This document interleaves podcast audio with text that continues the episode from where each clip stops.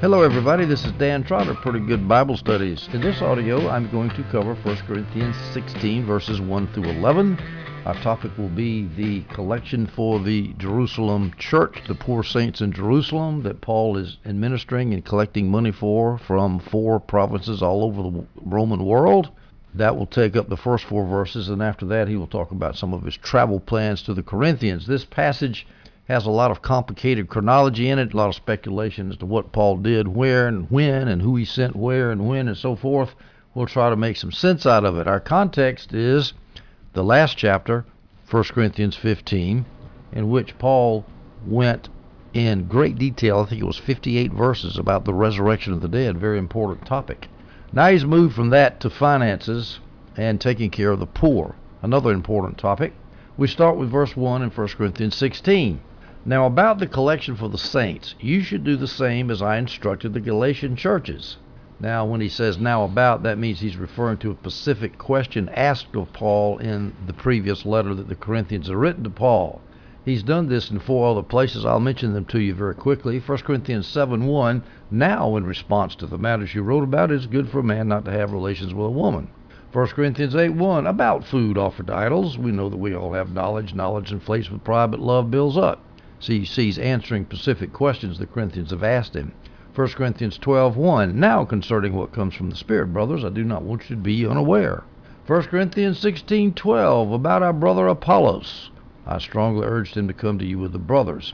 So Paul continues his laundry list of responses to the Corinthian saints. You notice he's still calling them saints, holy ones, despite the fact that they have screwed up in every possible imaginable way saints really refers to our status, who we are.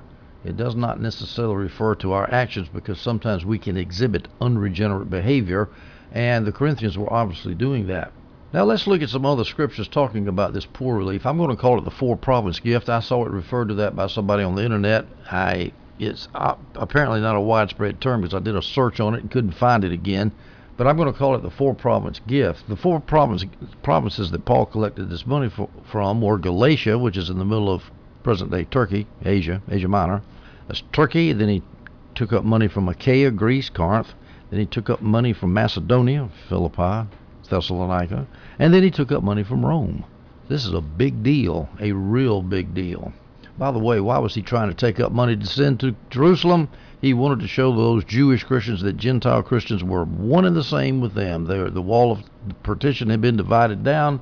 An act of charity from the Gentile brethren would show the Jewish brethren in, in Jerusalem that we were all of one spiritual blood. We are all of Christ, as well as just basic humanitarian concerns, because this was right after that big famine that happened in the time of Claudius. This is in the mid 50s. I don't know. If that famine was probably a little bit earlier than this, but the economic effects were probably still widespread. The church in Jerusalem was poor. They needed help. So those are the two basic reasons Paul was doing this, and it was very important to him. He mentions it in Acts 24, verse 17. This is Paul before Felix, the Roman official. After many years, I came to bring charitable gifts and offerings to my nation. 2 Corinthians 8 4. They referring to the churches of Macedonia, begged us insistently for the privilege of sharing in the ministry to the saints. Let's talk about the ministry to the Jerusalem saints, the churches of Macedonia, are well, let's see, there was Philippi, there was Thessalonica, I guess you could say Berea too was in Macedonia. Second Thessalonians nine one through 2 Corinthians 9, verses 1 through 2. Now concerning the ministry to the saints, it is unnecessary for me to write to you, for I know your eagerness, and I brag about you to the Macedonians. Achaia has been prepared since last year, and your zeal has stirred up most of them. So Paul is writing to the Corinthians, telling them that that Achaia has been prepared. Achaia is the Roman term for the Greek province. The Roman province of Achaia is basically present-day Greece. They've been prepared to give that money since last year. 2 Corinthians 9:12 For the ministry of this service is not only supplying the needs of the saints, but it is also overflowing, but is also overflowing in many acts of thanksgiving to God.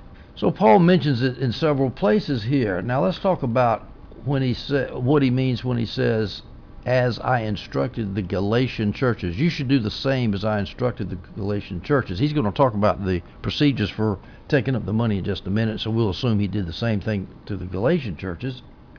Now, we know about the Macedonian churches from what Paul wrote to the Romans. We know about the Galatian churches here, and of course we know about the Corinthian churches from the letters to the Corinthians. And then we also know when Paul wrote to the Romans, he mentions this poor collection because he's trying to get collect money from the Romans. So there are your four provinces right there.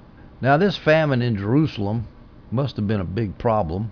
It was perhaps, maybe, the famine that occurred in Acts 11, 28 through 30. Then one of them, named Agabus, stood up and predicted by the Spirit that there would be a severe famine throughout the Roman world. This took place during the time of Claudius. So each of the disciples, according to his ability, determined to send relief to the brothers who lived in Judea. They did this, sending it to the elders by means of Barnabas and Saul. Now, this is the first collection of the four saints, the smaller one that just came from the churches at Antioch to Jerusalem.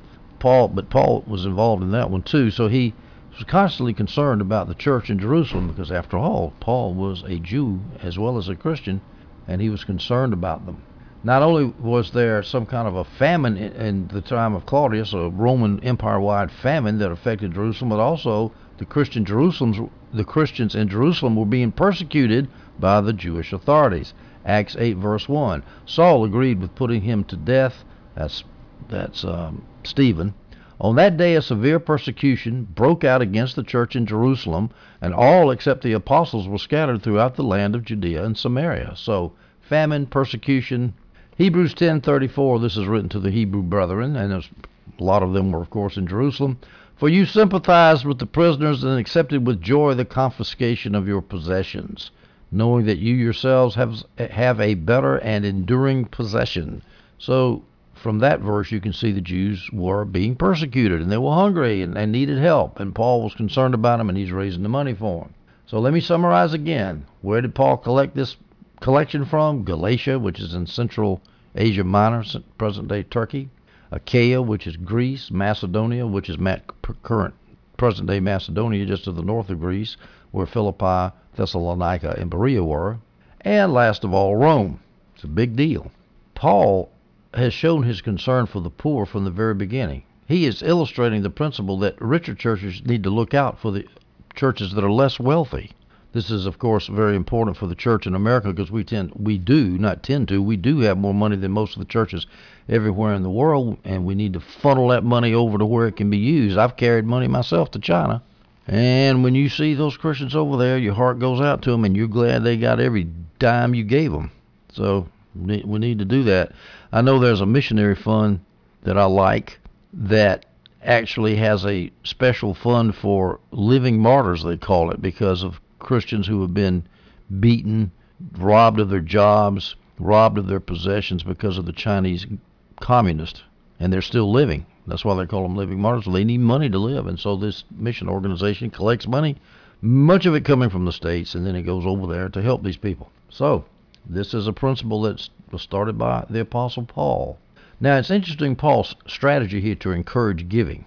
That's always a touchy subject. I've got a friend of mine who's now raising money for an old, established evangelical organization, been around since the 1930s, and he says, you know, they're so used, so used, so accustomed to raising money the way people do it in America. You know, psychological techniques, manipulation, pushing people's guilt buttons and all that, and it just drives my friend crazy. He says people need to give. They need to give because they love the people they're giving to, and they love the Lord, and because the Lord has stirred them up by His Holy Spirit, and because God loves a cheerful giver, and so forth. None of this manipulation. He says, I will not participate in it.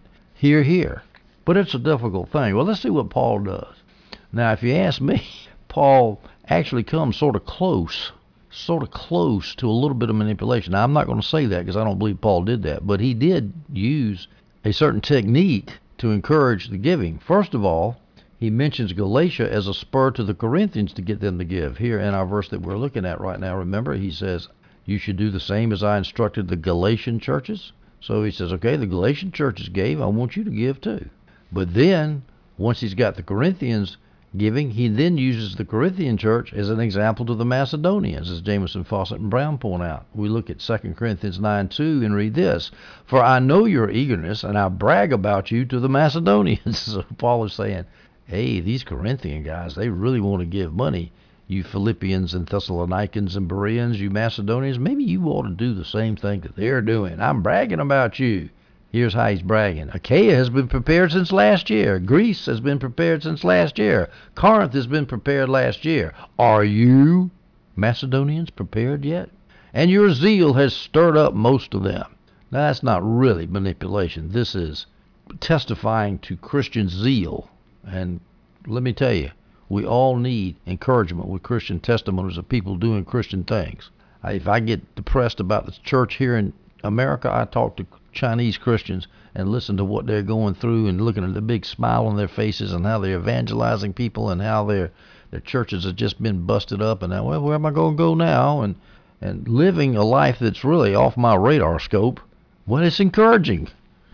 It increases my zeal to hear it. So Paul's saying, "Hey, look at here. The Achaeans gave money, so you Macedonians are giving money, and and because of the Corinthians and the Achaeans' zeal, the the people in Greece, their zeal has stirred you up, stirred you Macedonians up. Well, Paul's not finished. He's going to use the zeal of the Macedonians to stir the Romans up, as Jamieson, Fausset, and Brown point out. Romans 15, 26 through 27, we read this. For Macedonia and Achaia were pleased to make a contribution for the poor among the saints in Jerusalem. So Paul is talking, he's telling the Romans, look, I've already got Macedonia given and Achaia is given. That's up to you. That's what the implied message is. Verse 27, Romans 15. Yes, they were pleased and indeed are indebted to them. The saints in Jerusalem were pleased and indebted to the to the to the churches of Macedonia and Achaia. For if the Gentiles have shared in their spiritual benefits, then they are obligated to minister to Jews in material needs. So Paul is making a, an overt fundraising appeal, and, I, and I've said this many times. There's nothing wrong with doing that as long as you're not doing it for yourself, because that will automatically calling call in question your motives. Are you teaching for profit? You know, the early Greeks were famous for that. The sophists, Socrates made fun of the sophists because they were always asking for money. They were selling their their knowledge for money. And the church could very easily be tarred with the same brush as today it has been. So just don't take money up for your own ministry. Don't ask for I mean you can take it if somebody wants to give it to you quietly and privately, but don't get up and say, I need this, I need a car, I need a van. You know, don't do that. This reminds me of a story. I was in China talking to a software engineer who used to drive a big pleasure boat, a pleasure yacht up the Charles River in Boston, where he was working in the eastern version of Silicon Valley, right near MIT. And he had it made, but then God said, I want you to go be a missionary. So he went to a missionary to Burma, and he was in Lao Liaoning province where I was. And we were teaching at an underground seminar type thing for these Christians in China. And we were waiting to go on, so we were sitting by ourselves in a room waiting for our turns to speak. And I was just making conversation with him, and I thought that was quite an interesting story. A software engineer out here on the backside of China, and he said, "Well," I said, "What are you doing now?" He says, "I'm in Burma trying to get some missionaries from these Chinese people to, to cross over illegally the Yunnan border, Yun, Yunnan border into Burma, and help me over there." He said, "Now he's talking to Christians who have left their homes, left their college educations, left their futures. They're living like peasants in the fields at night." No home, sleeping in the fields, going in with the farmers in the morning into Liaoning. Actually, it wasn't Liaoning; it was a city outside of Liaoning. It was a, it was a smaller city, but they were going into the city with the farmers, and so that the cops couldn't find them, couldn't recognize them. They would preach and evangelize all day in the city, and then when it was time for the farmers to go back home, they would mer- mingle in with the farmers and go back and sleep in the fields. I mean, so these were pretty tough dudes, tough customers. These Chinese evangelists and the Burmese evangelist looked at him and he said, uh, the American evangelist to, to Burma looked at him and said, Now, I understand. If you can't handle this, I'm not going to look down on you. I realize this might be t- too tough for you. Because in Burma, he had no electricity, no running water. He took baths with water running down a conduit from the hillside his graduation rate at the school he was running, he said was he gave me a percentage, let's say 80%. I said, well, why can't you get 100%? Well, he said they don't live long enough. They don't live through the senior year. I mean, in horrible conditions. And I got curious. I said, well, who's financing you with this? And he wouldn't answer me. And I kept bugging him. I mean, I was trying to be polite about it, but I'm curious, you know. And I and I'm a business professor. I like to know where the money comes from. I said, how are you doing this? How you financing that school? How, you financing yourself over there? And he finally looked at me. He says, I will tell you how I do it, but you've got to promise me one thing that you will not ask me for, that you will not give me any money, and that you will understand that I am not soliciting money from you. I said, Of course not. I'm not going to give you any money. I just want to know. Well, it turns out he was in Overseas Missionary Fellowship, a successor organization to Hudson Taylor, and that and Hudson Taylor never asked for money. And look what he did in China. My gosh, would, if the Chinese church wouldn't be there today if it wasn't for Hudson Taylor, best missionary ever, ever, ever, ever. And he never asked for money. Neither did Mueller when he was building his orphanages in China. He never asked for money for himself. And that principle was passed on to the OMF missionaries, the successor missionaries to Hudson Taylor, and they just don't ask for money. And yet they manage to finance themselves somehow. God does it. Well, anyway, Paul was the same way. He never asked money for himself. But when it comes to asking money for the poor, there ain't nothing wrong with that because the money's not going to you. It's going to somebody else, and nobody can question your motives. Remember, this very church that Paul's writing to in Corinth, he told them, look, I got the right to collect money from you, but I'm not going to do it because he's not going to have people look down on his ministry and, and introduce his ministry. All right, well, let's look now at a summary of Paul's movements concerning the poor collection. This can be a little complicated, so I'll just try to summarize it for you. First of all, Paul has spent two or three years at Ephesus on the third journey, and he's near the end of his stay there. That let's say that rounded off to three years at the end of his third year in Ephesus, that is verse that is about years 54 through 57 A.D. While he's in Ephesus, he sent Timothy and Erastus to Philippi to collect money for the probably to collect money. I don't think it's the scripture that says that they went there actually says that they went to collect money, but that I suspect that's what they went there for for the poor collection. But anyway, Timothy and Erastus went to Philippi, which is in Macedonia.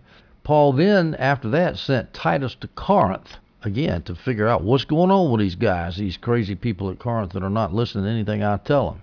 Now, Paul wants to hear from Titus, hopefully hoping that the Corinthians have repented and straightened things up. So he goes up to Troas, which is where the old ancient Troy was, right there at the beginning of the Hellespont, northwestern coast of Asia Minor. He goes up there to, to get Titus, but Titus is not there, so he cross Paul crosses over from Asia, crosses the Hellespont on the northern Thrace, goes over into Europe, turns the corner, if you will, starts heading south a little bit, and ends up at Philippi. And lo and behold, Titus is at Philippi. Titus gives Paul good news about Corinth, and Paul writes 2 Corinthians, Hallelujah, I'm glad you repented. We think it's, I say Philippi, actually the scripture says Macedonia. I'm assuming it's Philippi, maybe not, maybe it's somewhere else in Macedonia. But anyway, Titus carries Second Corinthians to Corinth. Now, Paul now uh, goes down from Philippi or wherever he was in Macedonia where he met Titus. He follows Titus on down to Corinth, stays there three months. Then Paul and seven representatives of the churches, including some from Corinth, they walk back to Philippi, which is about 300 miles. They meet Luke there. Paul sends those seven ahead to Troas, and I think they went by boat, if I remember correctly, across the top of the northern Aegean Sea there. He stays for Passover in Philippi, then he goes on over to Troas. I forgot how he, how he got there. I think he took a boat also. He went to Troas, and then Troas, uh, he's at Troas with the seven, and those seven, they take boat treks and walks, and they mosey on down the western coast of Asia Minor until they get to Miletus. And Miletus, of course, is where he meets the elders from Ephesus in Acts 20, famous story and then from Miletus, he goes to Jerusalem. Now, oftentimes people don't talk about this movement here with the poor collection. It's not mentioned hardly at all. It's a little bit difficult, I think that's why. But that's roughly what happened.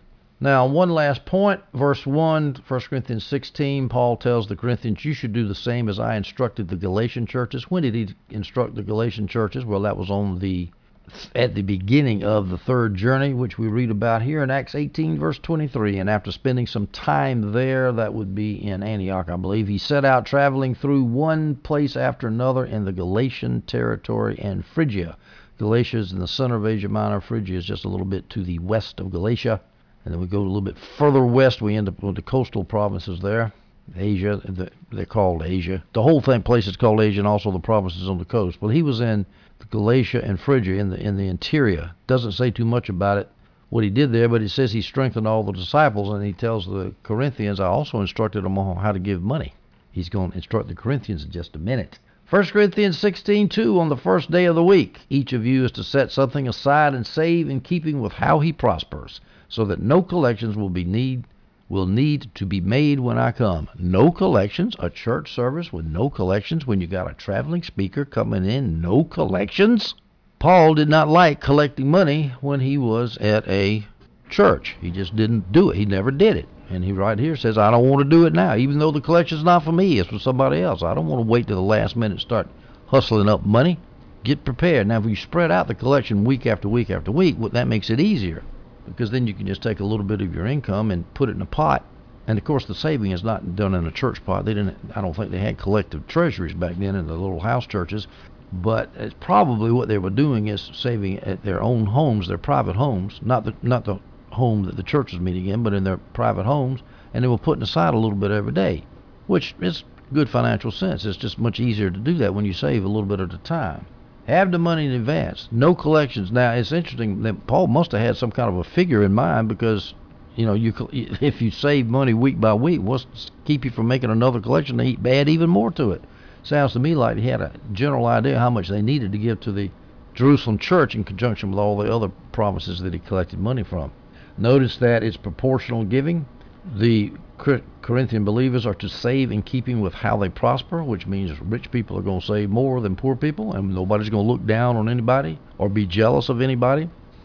The rich are not going to be looked down on the poor for giving less, and the poor are not going to be feel bad because they gave less than the rich. It's proportional to what you make. Notice there's no mention of tithe because tithing is not a New Testament law. There's no mention of tithing in the whole church. Lots of mention of finances, but never of tithing. Gee, I wonder why that is. It's because tithing was done away with. That's a Mosaic Old, Old Covenant deal. The rule in the New Testament is cheerful giving. And so these people were to give as the Lord led. And that can be difficult because you always say, well, I need more money and I need to give money and oh, how much do I give? It's much easier to make a law. 10%. And like all laws, 10% of what? 10% of the gross, 10% of the net, ah, and on and on and on you go. Best thing to do is to ask the Lord how much to give and give it cheerfully, excitedly. Notice that this was on the first day of the week that they were to collect, set something aside. Why, why the first day of the week? Because that was the new day for worship. That was the Lord's day. That was Sunday, not Saturday. That was the common New Testament pattern. Why? People speculate as to why the church met on Sunday. Well, Jesus was re- was resurrected on Sunday. That's the main speculation. Jamieson, Fausset, and Brown has another speculation. They state that many Jewish feasts started on Sunday. For example, the Feast of the First Fruits, that was after Passover. It, the first fruits was symbolic of Jesus' resurrection. He was the first fruits of the resurrection from the dead. And then Pentecost, that's the sim- symbolic of the Christian's resurrection because first fruits are at Pentecost. Well, Pentecost is the harvest festival when the whole harvest comes in in late spring or early summer. It's also called the Feast of Weeks. And so that's symbolic of the Christian's resurrection. That started on Sunday too. And then you got the Feast of Tabernacles, which is symbolic of the final gathering, gathering in of the elect, the harvest, the final harvest. That was in September, or that was, I should say, the fall. That festival also started on Sunday. It's kind of interesting, isn't it? Resurrection was on Sunday, and three of the the three main Jewish feasts started on Sunday. But I will point out to you, nowhere in the New Testament scripture is there a command to worship on Sunday. It was just a pattern, it was just a custom. And if you are like me and like to do things the way the New Testament church did it, to try to conform your church to the pattern, well, then meet on Sunday, especially since it's convenient now.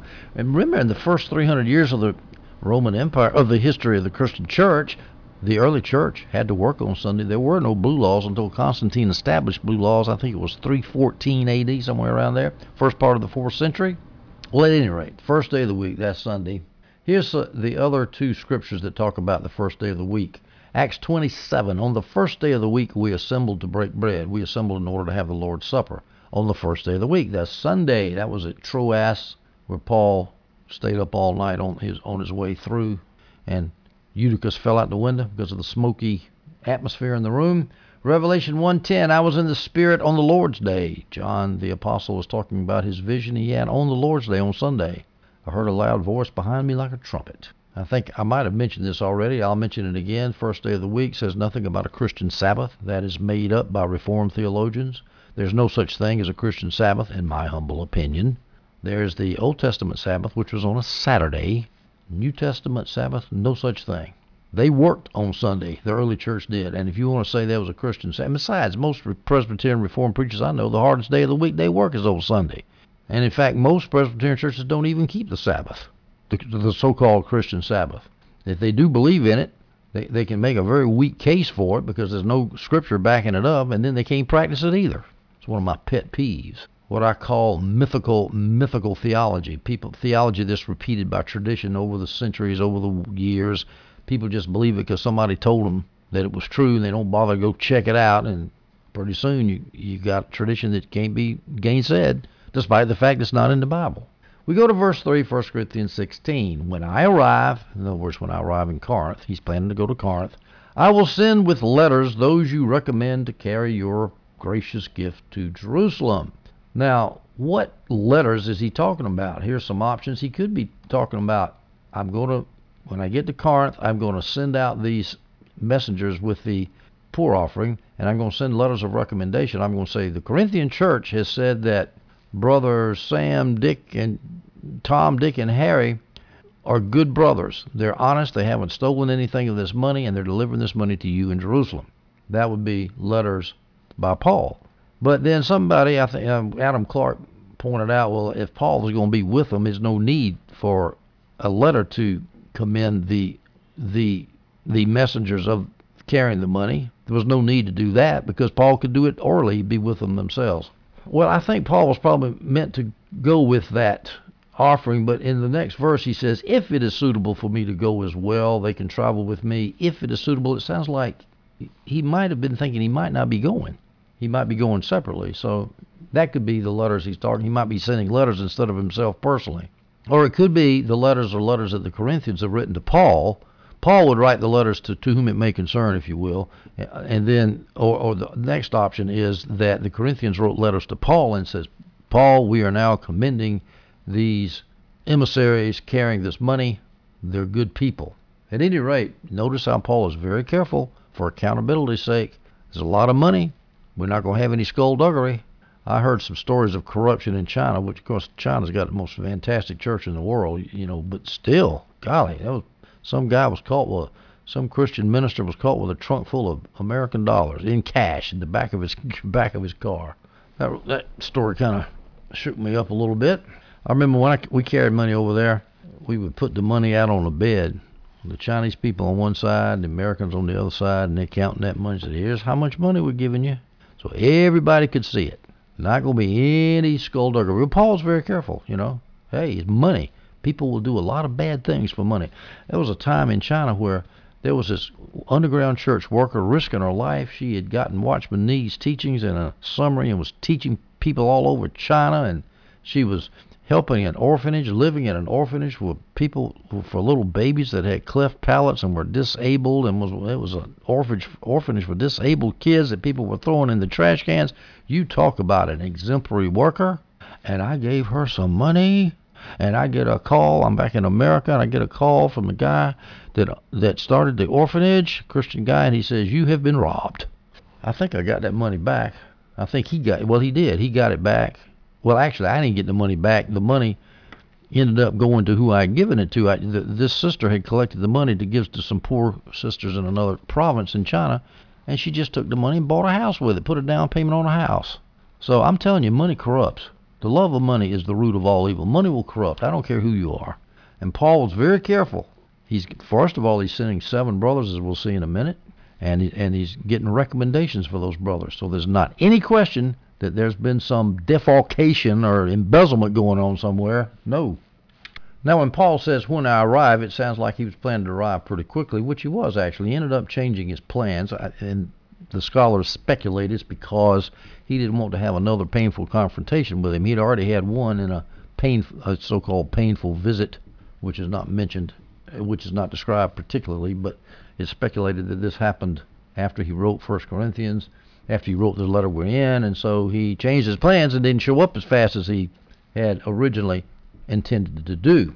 Now notice that he mentions that the couriers from Corinth are going to be recommended by whom? By him or by the Corinthians? By the Corinthians. I will send with letters those you recommend. Paul did not force himself on that screwed up church. He didn't say, I'm the apostle here. You people have been screwing up. I'm going to choose a Corinthian to deliver the money, and I've been collecting most of the money. And no, he said, You Corinthians pick somebody. And notice he says this gracious gift. He tells the Corinthians that it was a gracious gift. that you are giving.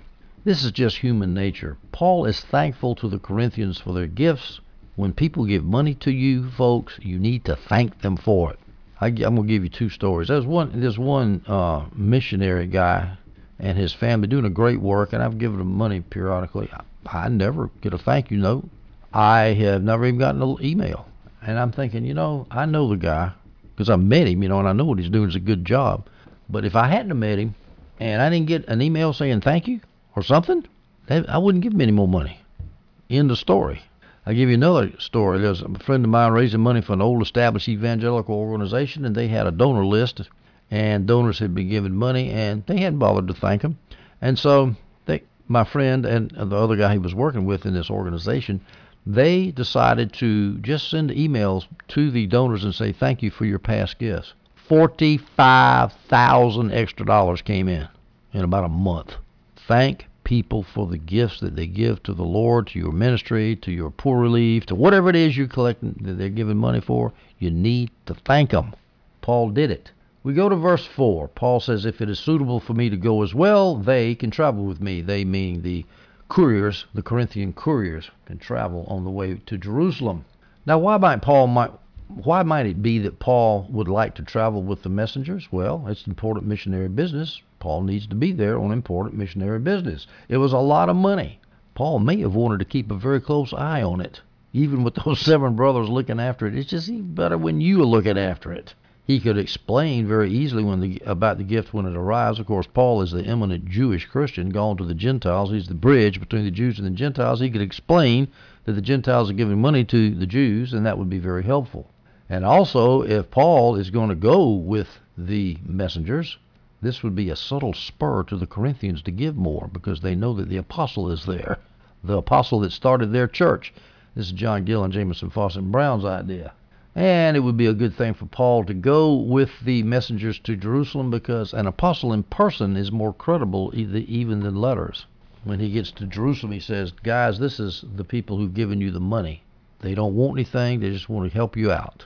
1 Corinthians 16:5 I will come to you after I pass through Macedonia, for I will be traveling through Macedonia. Paul is assuring the Corinthians here that he will indeed come to Corinth, despite the fact that there were some in Corinth who were denying that Paul would come. We read in 1 Corinthians 4:18, "Now some are inflated with pride, as though I were not coming to you." Remember, Paul slowed down on his plans to come to Corinth probably after that pain, first painful visit because he didn't want to have any more hassle with them until he was assured that they had gotten their act together. So he said, I'm going to come to you. Now, originally he had planned to go straight over, but now he's going to go through Macedonia, up to Troas and through Macedonia, instead of going straight. And that's what slowed him down. That's why he didn't show up. Paul had originally planned to go to Corinth first and then to Macedonia, but now he's going to Macedonia first and then to Corinth, as the NIV Study Bible and John Gill point out. We know this from 2 Corinthians chapter 1 verses 15 through 16. Paul says this, I planned with this confidence to come to you first so you could have a double benefit and to go on to Macedonia with your help. Then come to you again from Macedonia and be given a start by you on my journey to Judea. That was his plan. Corinth first, Macedonia second, back to Corinth, and then over to Jerusalem. But he had to change his plan. And so he was accused when he changed his plan that his opponents in Corinth said, See there, your founding apostle doesn't care about you. He's gone somewhere else. Well, actually, this is speculation. The real reason Paul didn't go straight on to Corinth but went through Macedonia instead was to give the Corinthians time to straighten up the messes that were in their church. He actually says in 2 Corinthians, he wrote that for, probably from Philippi, somewhere in Macedonia, he wrote 2 Corinthians after he was assured by Titus that everything was okay in Corinth. And, and he mentions this delay. He says in 2 Corinthians 1.23, I call on God as a witness on my life that it was to spare you that I did not come to Corinth. I was giving you time to straighten it up. I was Otherwise, I was going to have to come down there and have a come to Jesus meeting. 2 Corinthians 2.1, Paul says this, In fact, I made up my mind about this. I would not come to you on another painful visit. He'd already been there once. Probably right after he wrote 1 Corinthians. Or right before he wrote 1 Corinthians, excuse me. I think. But he wasn't going to do that again. So that was why he didn't go straight over to Corinth, went to Macedonia first. Now he says he's passing through Macedonia on the way to Corinth, but he's going to say later on, I'm going to do more than pass through Corinth. I passed through Macedonia, but I'm going to stay in Corinth. 1 Corinthians 16, verse 6 says this And perhaps I will, will remain with you or even spend the winter, so that you may send me on my way wherever I go. Sending you on the way, that means helping you on a, helping you travel. Sending you on your way, as the NIV Study Bible speculation, could mean getting. I want you Corinthians to get supplies for me, equipment for me. I want you to pray for me. I want you to send me on my way with good will, but money probably not, because Paul indicated earlier in the letter he did not want to be a financial burden to the Corinthians. 1 Corinthians 9:11 through 12. If we have sown spiritual things for you, Paul says, is it too much if we reap material benefits from you? If others have this right to receive benefits from you, don't we even more? However, we have not made use of this right. Instead, we endure everything so that we will not hinder the gospel of Christ. We endure everything, in other words, we endure poverty so that we won't hinder the gospel of Christ by asking for money and having everybody question our motives. So he did make use of the right to be collected. So he probably didn't take money as he uh, when here when he asked the Corinthians to send him on his way wherever he goes. His plans were not formalized yet. He had tentatively decided to go to Judea from Corinth, but plans were not yet finalized, as Jamieson Fausset, and Brown says. We know in 2 Corinthians 1.16, Paul says this, to go on and, and to go on to Macedonia with your help, then come to you again from Macedonia and be given a start by you on my journey to Judea. Those were his original plans. We read in Acts 19:21 during the third journey, Paul says this, when these events were over, Paul resolved in the spirit to pass through Macedonia and Achaia and go to Jerusalem. After I've been there, he said, I must see Rome as well. Paul is at Ephesus here in Acts 19, resolved in the Spirit. The Holy Spirit told him to go through Macedonia and Achaia and then to Jerusalem. So he went to Macedonia and Achaia instead of to Corinth first, as we've been pointing out. Notice how the details of 1 Corinthians and Acts jibe perfectly. We go to 1 Corinthians 16, verses 7 through 8. I don't want to see you now just in passing as he's passing through Macedonia, but I don't want to see you just in passing, Corinthians, for I hope to spend some time with you if the Lord allows. But I will stay in Ephesus until Pentecost. Well, we know from Acts 20 he stayed three months in Corinth in Acts 20, verse 3. So Paul's hope that he that he had when he wrote 1 Corinthians 6 for Paul's hope that he had when he wrote 1 Corinthians 16 was actually fulfilled, as we know in Luke's account in Acts 20. Three months in Corinth. Now, those three months were happy months because they got the church problem straightened out. Now, he says, I will stay in Ephesus. This is how we know he wrote the letter to the Corinthians from Ephesus. I will stay in Ephesus until Pentecost. Pentecost, of course, is early, late spring, early summer. And I had a question that I asked myself because in Acts 20, verse 16, we read uh, at the end of the third journey, for Paul had decided to sail past Ephesus so he would not have to spend time in Asia because he was hurrying to be in Jerusalem if possible for the day of Pentecost. And I thought to myself, now wait a minute, if Paul is wants to stay in Ephesus till Pentecost when he's writing First Corinthians, and then when he's sailing to Pentecost, he wants to be in Jerusalem by the time of Pentecost. That doesn't leave him any time. Well, the answer to that is he will stay in Ephesus until Pentecost of the year that he's writing the letter. Then he's going to go through Macedonia. Then he's going to go down and stay in Corinth for three months, and all that took about a year, a, a part of a year. And then, as he's in Corinth, getting ready to sail back, or then or then walk back on on the way to Jerusalem, he wanted to get back by by the get back by the next Pentecost. So that explains that. So there's approximately a year from the time he wrote the letter and the and the year that he intended to be in Jerusalem by Pentecost. Why did he want to be in Jerusalem by Pentecost? Well, because there's going to be a lot of people there. He's got to deliver the money anyway, and if he's going to be there delivering the money, there's going to be a ton of pilgrims in Jerusalem and a lot of preaching opportunities, evangelistic opportunities with all those crowds in Jerusalem. Paul says, I hope to spend some time with you if the Lord allows. Notice that Paul was not a hyper faith, name it, name it and claim it, brab it and glab it, mark it and possess it, scream it and redeem it, faith message person. He says, I hope to spend some time with you. He didn't know. He says, if the Lord allows, he allowed God to, to make his plans for him. We go now to 1 Corinthians 16:9. Because a wide door for effective ministry is open for me, yet many oppose me. Now remember, Paul is writing for Ephesus. The wide door, of course, is all the opportunities to witness at Ephesus, because Ephesus was a very populous and important Roman city, city in the Roman Empire. It's still there, by the way, the, the remains of it. It's a great place to go see if you want to see what it was like to live back then in ancient times.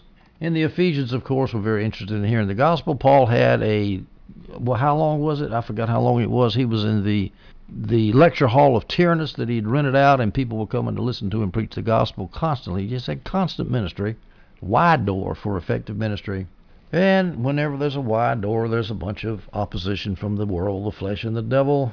And in particular, Paul's time in Ephesus, the opposition he had was that big riot. Remember that occurred because a person named Demetrius, a silversmith, made silver shrines of Artemis. People quit buying the silver shrines because they were believing in Jesus and not in idols anymore, and they got all upset and got a bunch of people in the in the Ephesian amphitheater and started ranting and raving and screaming and hollering about Paul. Paul didn't go in there because they would have torn him to death. He was he was restrained from going in there, and so forth. You know the story. That's in Acts chapter 19.